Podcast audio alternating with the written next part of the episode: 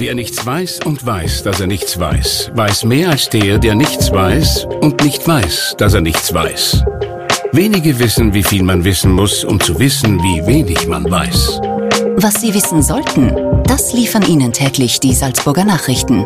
Salzburger Nachrichten, wenn Sie mehr wissen wollen. Österreicher schlafen schlechter denn je. Diese traurige Erkenntnis zeigen Studien der vergangenen Jahre immer wieder. Was können wir für einen guten Schlaf tun? Wie hat Corona unser Schlafverhalten verändert und wie funktioniert das eigentlich? Kraft tanken im Schlaf. Die gefragte Frau. Ein Podcast der Salzburger Nachrichten.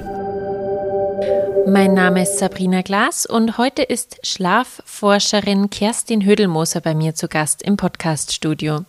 Herzlich willkommen, Kerstin. Schön, dass du da bist. Ich hoffe, du bist gut ausgeschlafen heute Morgen. Herzlich willkommen und vielen Dank für die Einladung. Ich freue mich auf das Interview. Kerstin, im Schlaf tanken wir ja Kraft, laden unsere Batterien wieder auf. Wie funktioniert es denn eigentlich? Was geht da vor in unserem Körper? Also wenn man daran denkt, dass man eigentlich jeden Tag 8 Stunden schläft, das heißt, wir verschlafen 1/3 von unserem Leben, muss diese Zeit natürlich wirklich eine wichtige Funktion auch für unseren Körper haben. Man muss dazu sagen, dass die Schlafforschung eigentlich noch sehr jung ist und wir wissen noch nicht alles, aber eben gerade das, dass wir uns wirklich im Schlaf regenerieren können, dass wir unsere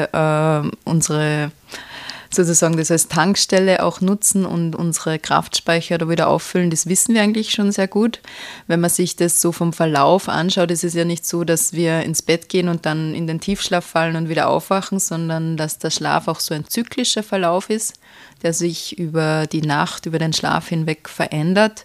Und da wissen wir eben, dass verschiedene hormonelle Vorgänge auch passieren, die eben ganz wichtig sind, vor allem für unser Immunsystem und eben für die Regenerationsfähigkeit des Körpers, also dass wir uns wirklich dann auch nach einem ausreichenden und qualitativ hochwertigen Schlaf dann auch wirklich erfrischt und eben wieder fit für den neuen Tag fühlen. Also was bedeutet das denn? Was geht da in unseren Zellen vor sich? Wir im Schlaflabor in Salzburg an der Uni beschäftigen uns in erster Linie auch mit den Gehirnzellen. Das heißt, es kommt natürlich da sozusagen zum Regenerationsvorgang, dass man auch eine sehr synchrone Aktivität hat. Das heißt, eine ganz langsame Aktivität, wo man eben wirklich dann auch so, gerade wie es unsere Themen sind, wo es uns um Gedächtnis auch geht, also wie sich quasi Gedächtnisinhalte während dem Schlaf verfestigen, dass es vielleicht auch so zum Aussortieren kommt. Also was ist es, was ich mir merken muss, was kann ich wieder vergessen. Also ich würde schon mal sagen, dass es um so was Reinigendes auch geht. Und das kann man sicher sich auf der Zellebene genauso vorstellen, dass wirklich da eben die Energiereserven wieder aufgefüllt werden und diese Ruhephase eben wirklich notwendig ist, dass ich da dann wirklich wieder die notwendigen Ressourcen auch tanken kann, genau. Und du hast es ja vorher gerade schon angesprochen, diese unterschiedlichen Schlafphasen. Da gibt es diese berühmte REM-Phase, ich glaube, das ist die Traumphase, und diese Tiefschlafphasen. Wie kann man sich das vorstellen? Wie oft wechseln diese Phasen und wie sieht das denn aus? Also ungefähr so im jungen Erwachsenenalter, ich sage jetzt mal mit 35 Jahren, hat man ungefähr 3 bis 5 solche Schlafzyklen. So ein Schlafzyklus dauert im Durchschnitt ungefähr 90 bis 120 Minuten. Und eben im Rahmen von so einem Schlafzyklus ist es eben so, dass zunächst einmal der Leichtschlaf auftritt. Das ist so das, was wir vielleicht auch als Dösen wahrnehmen. Wenn wir da jetzt eine Person im Schlaflabor haben und reingehen ins Labor, dann wird die vielleicht sagen, oh, ich habe jetzt noch gar nicht richtig geschlafen. Also das ist so das klassische leichte Dahindösen. Dann kommt schon der etwas tiefere Leichtschlaf, wo man auch sagt, das ist wirklich so der Schlafbeginn. Da finden vor allem für uns sehr wichtige restaurative Vorgänge statt, wo wir auch wissen, dass die für die Gedächtnisabspeicherung sehr wichtig sind. Da verbringen wir ungefähr so 50% von der Zeit, die wir schlafen, sind wir in dieser Leichtschlafphase 2 sozusagen. Und dann geht es weiter in den Tiefschlaf und der ist jetzt eben wirklich auch wichtig für die Regeneration, wo es eben vor allem auch zur Ausschüttung von Wachstumshormonen kommt, also wo man dann vielleicht auch so diese Aussage, der Schlaf vor Mitternacht ist der wichtigste oder wenn du nicht vor Mitternacht ins Bett gehst, dann wachst du nicht, sagt man manchmal zu den Kindern. Eigentlich? Das stimmt dahingehend, dass der Tiefschlaf eben ganz wichtig für das ist und wenn ich jetzt ein klassisches Kind hernehme, dann habe ich natürlich das der meiste Tiefschlaf eigentlich wirklich in der ersten Nachthälfte stattfindet, also in die ersten 4-5 Stunden. Und wenn ich jetzt ein Kind habe, das eben um 8 ins Bett geht, dann stimmt es sozusagen, dass da in diese ersten Stunden, die dann meistens wirklich vor Mitternacht liegen, der meiste Tiefschlaf stattfindet. Wenn ich jetzt jemand bin, der jeden Tag um 1 ins Bett geht und bis 9 schlafen kann, dann sind halt die Stunden von 1 Uhr bis 3-4 in der Früh die wichtigsten, weil da eben vermehrt Tiefschlaf stattfindet.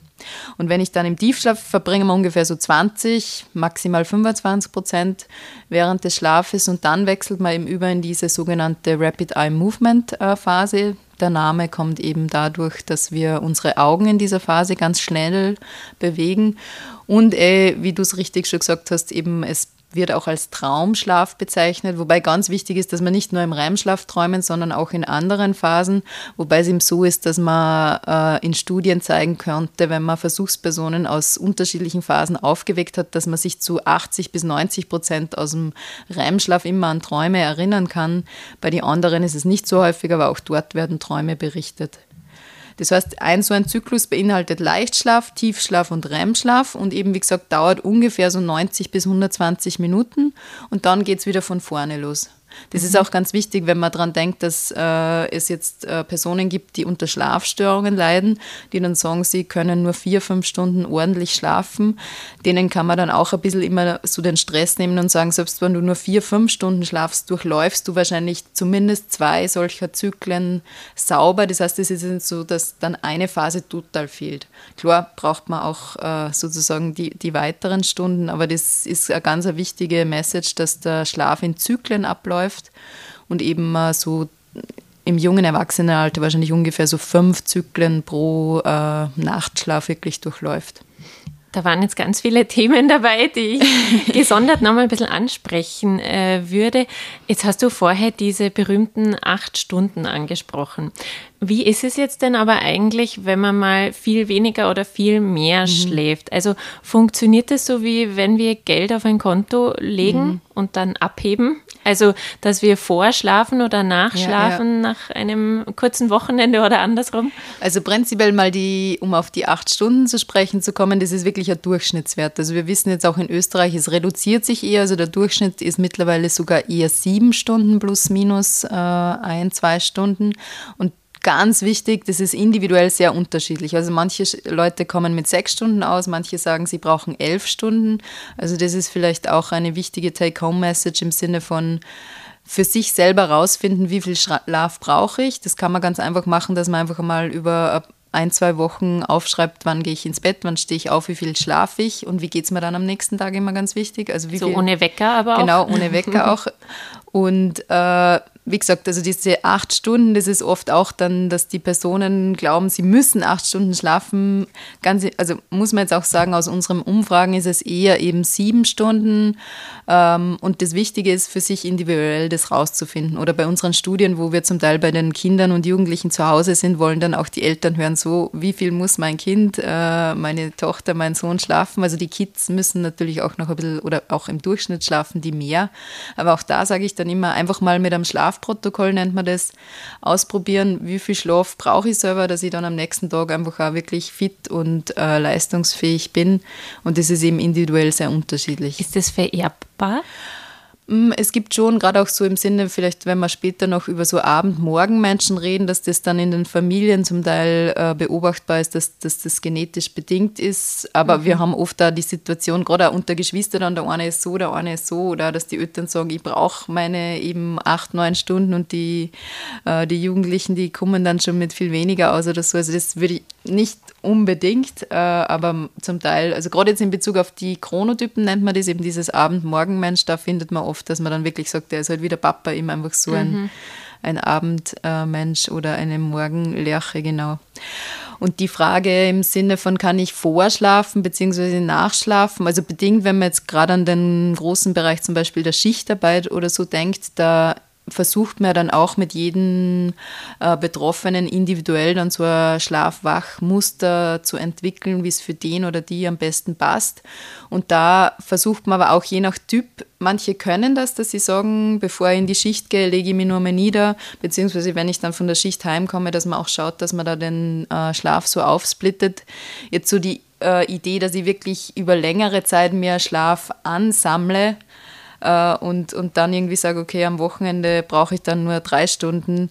Das funktioniert eigentlich nicht. Aber so, man muss sich eben vorstellen, punktuell im Sinne von, also es ist Schlaf, gehört halt wirklich zu unserem 24-Stunden-Rhythmus dazu, also dass ich ihn da versuche auch zu verschieben oder zu verändern, funktioniert eigentlich, aber jetzt wirklich so, ich schlafe heute 15 Stunden und morgen brauche ich dann nur 4, das ist eher wahrscheinlich, also auf Dauer vor allem, dann nicht wirklich möglich. Aber eben gerade, wie gesagt, so im Sinne von, ich bereite mich auf eine Nachtschicht vor oder eben im Anschluss an eine Nachtschicht, dass ich da dann vielleicht auch versuche, das zu kompensieren. Das funktioniert, aber jetzt so für mehrere Tage sozusagen vorzuschlafen, funktioniert leider nicht.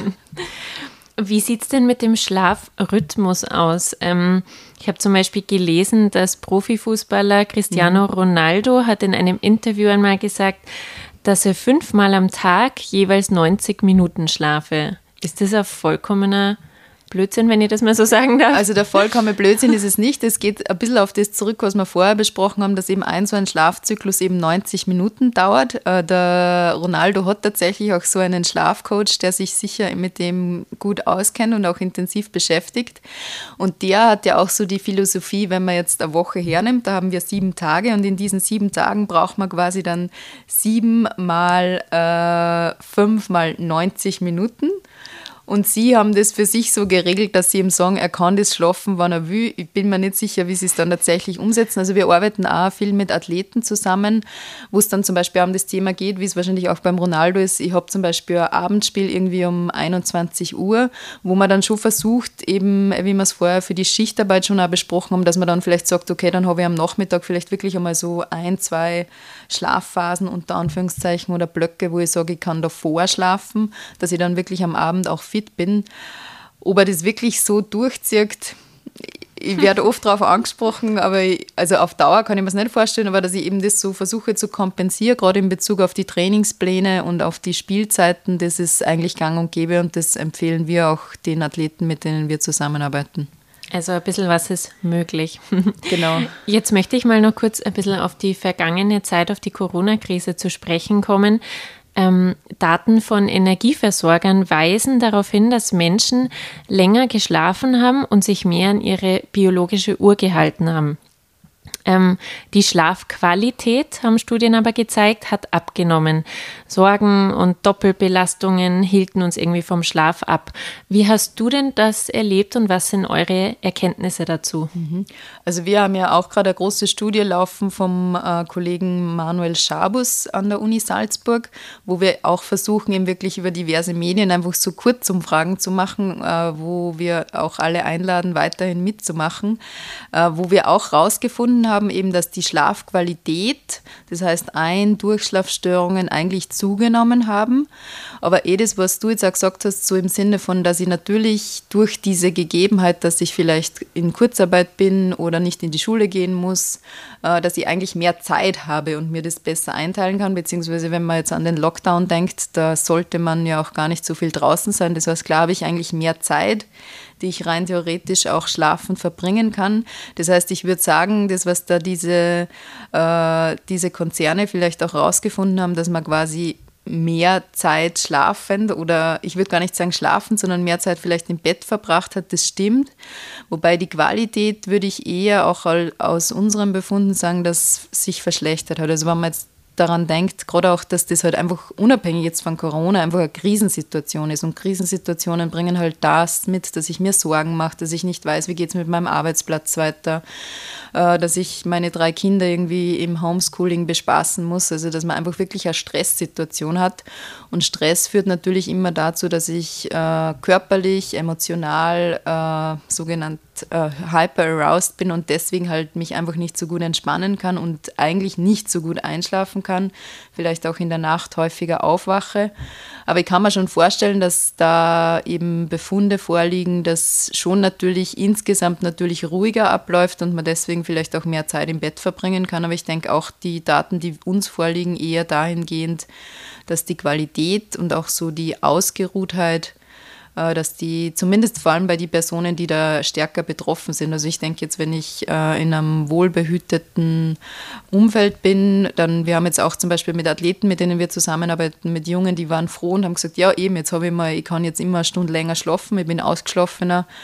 Aber wenn man jetzt an eher das Klientel denkt, die dann mit Stress in Zusammenhang zu bringen sind, also eben, wie wir es vorher gesagt haben, Arbeitssituation und so weiter, dann sind es eher die, die dann wahrscheinlich im Bett zwar liegen und vielleicht nicht so viel Energie verbrauchen und kein Licht eingeschalten haben und kein Fernseher eingeschalten haben, aber dann ja trotzdem dort liegen und grübeln und eben nicht gut schlafen können. Und wahrscheinlich auch diese nicht mögliche Trennung zwischen beruflichen und privaten ist, schätze ich mal, auch nicht so gut, genau, dass man irgendwie im selben Raum, wo man schläft, häufig arbeitet durch das Homeoffice. Genau, oder? Das haben wir auch mit unseren Studierenden oder mit unseren Doktoranden dann. Viele in meinem Bekanntenkreis oder die jetzt Haus zur Verfügung haben, gesagt, super, jetzt kann ich Homeoffice machen und praktisch und so weiter. Wenn man jetzt an jemanden denkt, der vielleicht nur 30 Quadratmeter zur Verfügung hat und dann muss ich da irgendwie schaffen, dass ich meinen Schlafraum vom meinem Arbeitsraum, also gerade jetzt auch bei Kindern, Jugendlichen und eben Studenten, war das schon eine große Herausforderung. Und das ist ja auch unabhängig, auch wieder jetzt von Corona,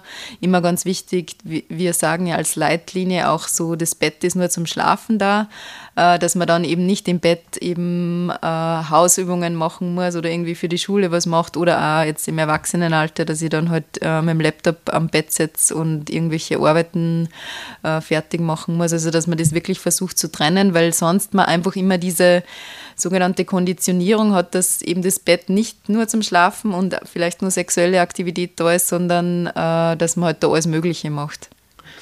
Und ich glaube, es war auch dieselbe Studie, die du gerade angesprochen hast, wo ihr herausgefunden habt, eben 1/3 der Teilnehmerinnen und Teilnehmer schläft eigentlich schlecht, aber auch es sind vermehrt Frauen. Und das wurde ja immer wieder bewiesen. Warum ist das denn so, glaubst du? Also es ist schon so, dass Frauen häufiger von Ein- und Durchschlafstörungen betroffen sind. Also das ist jetzt nicht nur ein Ergebnis aus unserer Studie, sondern das kennen wir eben von anderen Kollegen, Kolleginnen, die sich mit dem Thema beschäftigen, auch.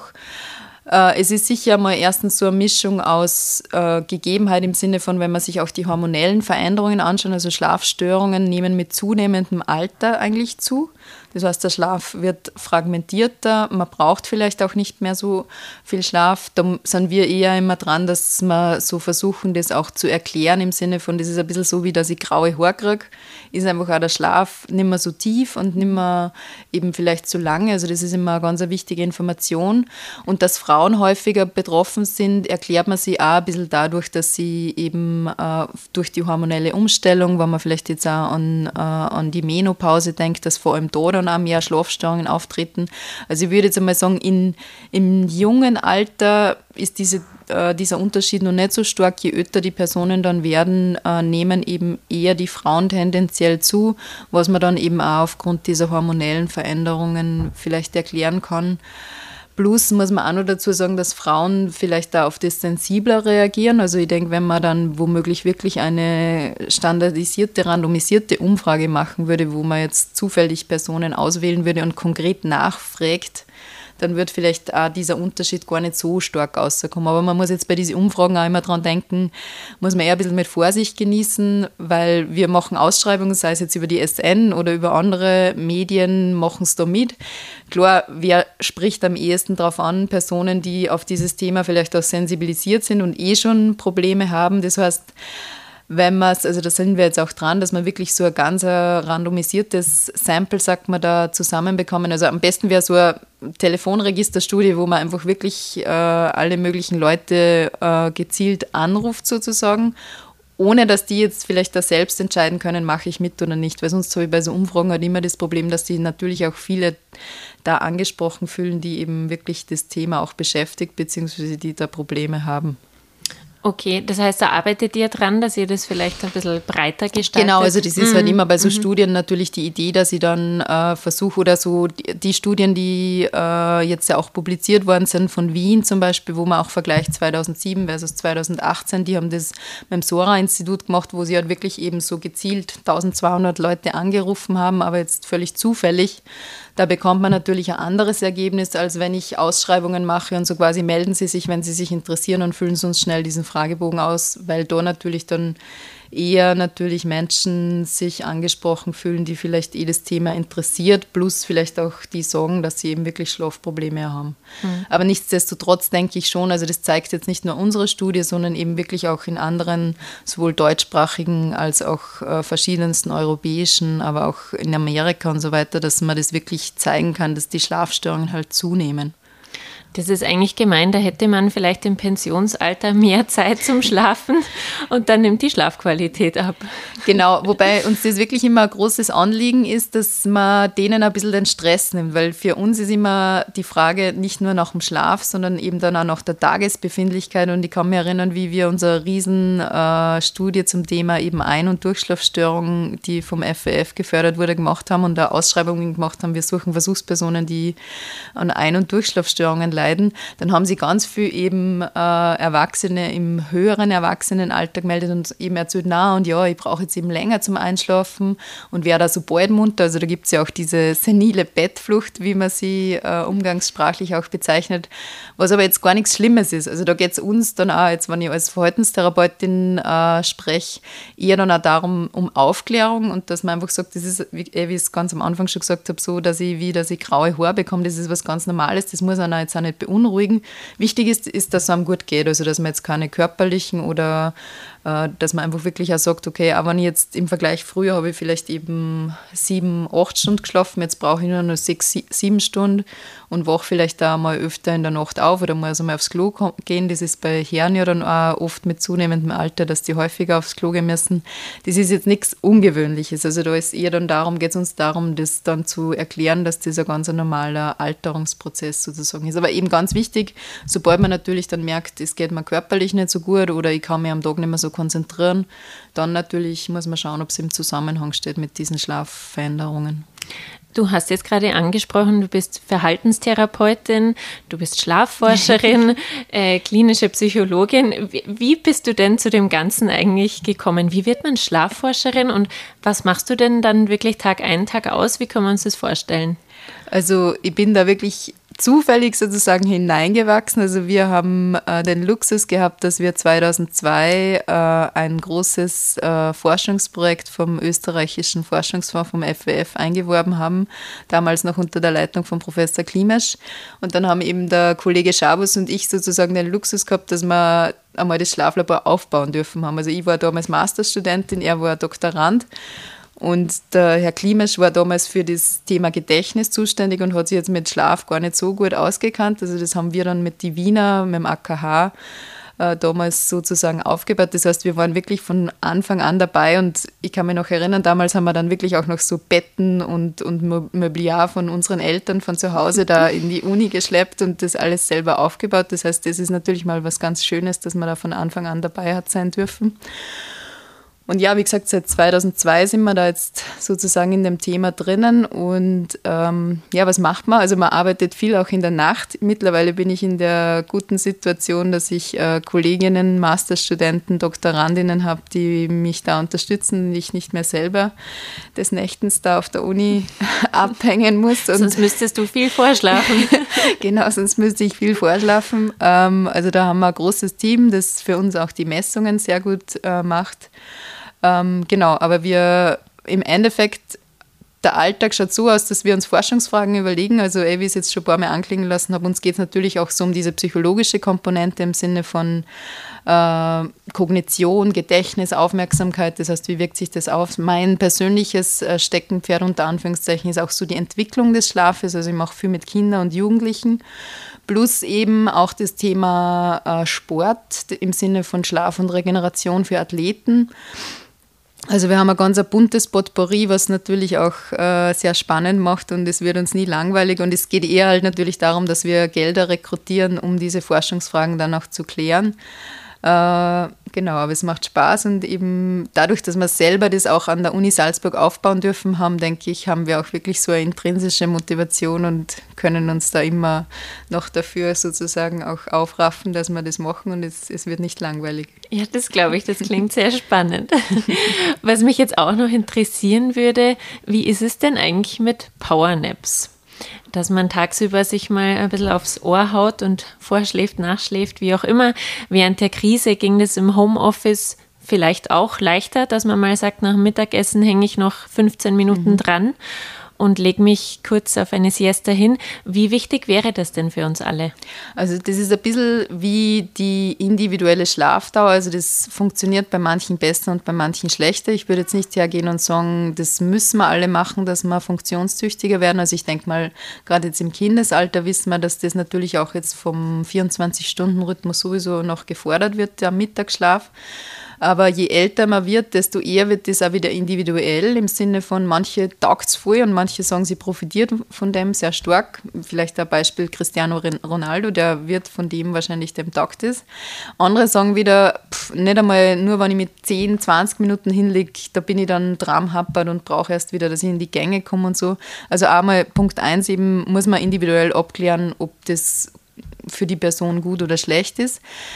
Allgemein würden wir immer empfehlen, dass es eben wirklich ein Powernap sein sollte, im Sinne von so maximal 20, 30 Minuten, um eben, wenn wir auch wieder auf diese 90-Minuten-Zyklen zurückkommen, nicht in den Tiefschlaf zu kommen. Also es sollte eher so wirklich was Regeneratives, Leichtschlafmäßiges sein. Und wenn ich es dann zu lang mache, dann komme ich halt eher in diese Tiefschlafphase ein. Und das ist dann auch das, was die Leute oft berichten, dass sie eben dann munter werden und einmal wieder nur mehr eine halbe Stunde brauchen, bis sie überhaupt wieder leistungs- und einsatzfähig sind. Das heißt, so auch für sich die optimale Dauer rauszufinden. Und was noch dazu kommt, also solange die Personen sagen, sie können am Abend gut einschlafen und durchschlafen, würde ich es auch unterstützen. Wenn wer zu mir kommt und sagt, er hat Einschlafprobleme und er legt sich aber am Nachmittag, womöglich sogar irgendwie nach 15 Uhr oder der Klassiker, ich bin am Abend vorm Fernseher und schlafe da dann schon mal die erste Runde, dann darf es mich natürlich nicht wundern, dass ich dann nicht einschlafen kann, weil der Schlafdruck baut sich ja systematisch über den Tag hinweg auf. Und wenn ich dann den mit so einem Nickerchen womöglich eben länger als wie 20, 30 Minuten unterbreche, dann brauche ich natürlich dementsprechend länger am Abend einzuschlafen. Also generell auch lieber vor 15 Uhr. Genau, also das ist so die Standard-Schlafhygiene-Regel, die wir auch haben. Also dass wenn man das macht, dass man das halt eher am frühen Nachmittag machen sollte, halt an, je nachdem wie die eigenen Schlaf- und Wachgewohnheiten sind, also je nachdem, wenn meine Bettzeiten sind. Aber wie gesagt, individuell, wenn es wem hilft, auf jeden Fall. Also ich kenne auch Firmen, Edi Salk zum Beispiel in Salzburg, die, glaube ich, auch so Räume anbieten, wo man sich, also so Ruheräume, wie man es vielleicht auch, keine Ahnung, von der Therme und so kennt, wo man sich dann zurückziehen kann nach dem Mittagessen und so vielleicht eben wirklich so einen 10-, 20-minütigen Powernap machen zu können. Das wäre zu empfehlen? Das wäre für die Personen, wo sie sagen, das taugt einer, zu empfehlen. Also ich denke, ganz wichtig, individuell unterschiedlich. Wir haben auch selber schon Studien gemacht, wo wir untersucht haben, auch jetzt wieder in Bezug auf die Gedächtniskonsolidierung, wo man dann auch immer schaut, also wenn ich jetzt wen, der das nie macht, plötzlich dazu zwinge, unter Anführungszeichen, dass er sich da am Nachmittag von 1 bis 2 oder was niederliegt, da kann man dann auch eher, der Schuss kann nach hinten losgehen, im Sinne von, dass die dann eher sogar leistungsbeeinträchtigt sind. Aber ich glaube, das ist etwas, was jeder für sich ja gut rausfinden kann oder kulturell natürlich auch sehr abhängig ist. Gerade jetzt auch, wenn man schaut im Sinne von Temperatur, wenn es so heiß ist, klar, dann ist man am Nachmittag oder am Mittag einfach schlapp, da ist vielleicht mal gut, dass man sich vielleicht dann auch mal hinlegt. Aber wie gesagt, immer oberste Priorität individuell schauen, ob es einen taugt oder nicht. Aber eigentlich wäre es quasi auch im Sinne des Unternehmers, dass die Mitarbeiter oder einige Mitarbeiter, deren individuelles Schlafempfinden so ist oder Bedürfnis, dass sie effizienter arbeiten. Genau, also dass man denen die Möglichkeit dazu gibt, auf jeden Fall, genau. Welche ernsten Folgen kann Schlafmangel denn haben? Jetzt haben wir eigentlich schon immer wieder angesprochen, dass wir irgendwie eine chronisch schlaflose Gesellschaft sind. Was drohen denn da für Folgen? Also prinzipiell ist es wirklich so, wie wir es zu Beginn besprochen haben, dass wir natürlich wissen, dass der Schlaf sehr wichtig ist, eben für die Regeneration.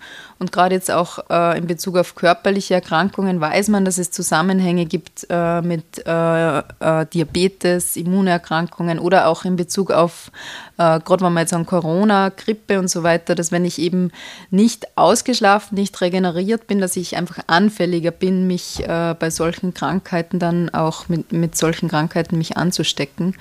Oder man weiß auch zum Beispiel, dass es ganz wichtig ist, dass man nach einer Impfung zum Beispiel danach ausreichend schläft, weil sonst sich das einfach auch nicht so gut entwickeln kann. Also das weiß man einfach, also das ist jetzt nicht unser Forschungsgebiet, aber gerade auch in Bezug auf diese körperlichen Erkrankungen, dass da, wenn man jetzt auch an Alzheimer und so weiter denkt, dass da einfach wirklich ein regelmäßiger Schlaf-Wach-Rhythmus sehr wichtig ist, dass ich eben wirklich zu genügend und eben qualitativ hochwertigem Schlaf komme. Und natürlich auch die ganzen psychologischen Faktoren, die uns ja auch beschäftigen im Labor im Sinne von Gedächtnis, Aufmerksamkeit, dass das natürlich das auch alles erfordert, dass ich wirklich diese regenerative Phase während meinem 24-Stunden-Rhythmus einfach wirklich auch einhalte. Und vielleicht kannst du uns zum Ende noch ein paar Tipps geben oder irgendwelche Rituale, die uns allen helfen, wie wir denn zu einem gesünderen, gleichmäßigen Schlaf kommen. Was sind denn deine Geheimtipps? Also ich glaube, die sind gar nicht so geheim und wir kennen sie eigentlich alle, nur das Problem ist, dass wir sie nicht so gerne einhalten. Also ich denke, das Allerwichtigste ist, dass wir einen regelmäßigen Schlaf-Wach-Rhythmus führen. Das heißt, dass wir jetzt versuchen, möglichst regelmäßig ins Bett zu gehen und auch wieder aufzustehen. Dass wir eben versuchen, auf die Anzahl der Stunden zu kommen, die wir selbst brauchen. Also ich würde jetzt gar nicht von 8 Stunden reden, sondern eben für sich selbst rausfinden, wie viele Stunden brauche ich, dass ich dann am nächsten Tag fit bin und meine Leistung erbringen kann, dass es mir auch gut geht. Was auch ganz wichtig ist, gerade heutzutage, ist das Thema Smartphone, das Thema, was mache ich eigentlich so in der letzten Stunde, halben Stunde vorm Schlafengehen, muss ich mich wirklich bis zum bitteren Ende sozusagen da online beschäftigen. Das Licht hat eine ganz starke Auswirkung auf unseren Hormonhaushalt, da ist das Melatonin vor allem sehr wichtig. Wenn wir es nicht schaffen, also da haben wir immer auch große Diskussionen natürlich mit den Jugendlichen, aber auch mit den Erwachsenen, also bevor man es nicht schafft, das Handy überhaupt wegzulegen, dass man zumindest so einen sogenannten Blaulichtfilter verwendet, der eben dieses Licht, was unseren Hormonhaushalt da auch irritieren kann. Gibt es eigentlich in jedem Handy diese Funktion, diese Nachtmodus, genau. Also das ist was heutzutage wirklich jeder hat, auch jeder Laptop. Also wie gesagt, da haben wir oft große Diskussionen dann auch in unseren Projekten mit den Jugendlichen. Mir ist klar, also bevor man jetzt irgendwie einen emotionalen Stress auslöst und dann nicht mehr erreichbar ist und irgendwas versäumt, wenn das nicht geht, dass ich sozusagen entscheide, dass ich eine halbe Stunde vorher vielleicht das Handy mal ganz weglege, dass man zumindest so einen Blaulichtfilter verwendet. Also so diese Idee überhaupt, dass ich mir ein Schlafabendritual überlege, also dass ich einfach darauf achte, okay, was tue ich eigentlich so in der letzten Stunde, bevor ich ins Bett gehe. Wir haben es vorher auch schon diskutiert, also jetzt gerade in der Corona-Zeit, dass man dann im Bett liegt und bis zum Ende um 7:30, um 10, vielleicht noch die ZIP Nacht mir anschaue und mich mit den ganzen Bad News da konfrontiere und dann liege ich im Bett. Und alles stürzt über mich ein und ich mache mir da viele Sorgen, dass man auch versucht, das Bett eben zu entkoppelt von diesen Grübelkreisläufen, die natürlich ganz normal sind, also unabhängig jetzt von Corona, dass wir einfach am Abend vielleicht nur Sachen beschäftigen, was muss ich am nächsten Tag machen oder was habe ich heute erlebt.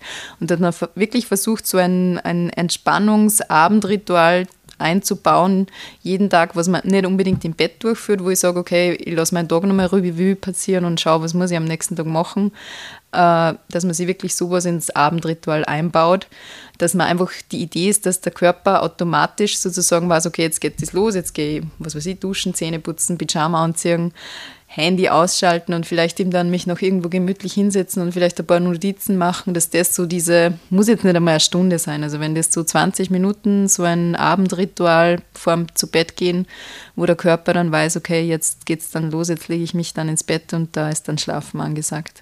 Also zum Beispiel auch lesen, vielleicht noch viele verwenden ätherische Öle, massieren sich noch ein bisschen damit ein. Was man will, so also das auch Richtung. Da wieder, also da gibt es jetzt nichts Richtiges oder Falsches, wenn wer sagt, der eben braucht eben noch, auch vielleicht selbst der Fernseher, also da bin ich auch so, also wenn das wem hilft, gerne schaut es nur drauf, dass sie der vielleicht irgendwann dann auch von selbst ausschaltet.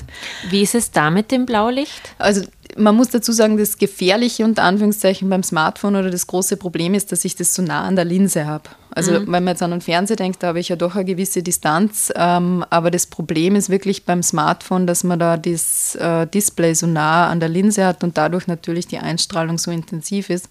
Wobei selbst beim Fernseher und beim Laptop, wie wir vorher schon gesagt haben, kann man eigentlich auch so diese Modi einstellen. Aber prinzipiell ist gescheiter sicher, man schaut sich die Serie oder den Film am Fernseher an, also wie eben auf so einem kleinen Display vom Handy, was man dann so nah an der Linse haben muss und die Lichteinstrahlung dann noch viel intensiver ist, genau. Und natürlich dann schon, also wenn man jetzt auch gerade aktuell, wenn es zu heiß ist und so, schon darauf achten bezüglich Temperatur, Lärm, Licht haben wir eh schon gesagt, dass das einfach auch, dass man sich da wohlfühlt und dass man versucht, das gut zu gestalten, dass man sich einfach in dem Raum, wo man schläft, auch wirklich wohlfühlt, genau. Dann sage ich in diesem Sinne vielen Dank für das Gespräch. Ich sage jetzt nicht gute Nacht, weil wir noch den ganzen Tag vor uns haben, aber alles Gute weiterhin. Vielen Dank und bis zum nächsten Mal. Danke für das Interview.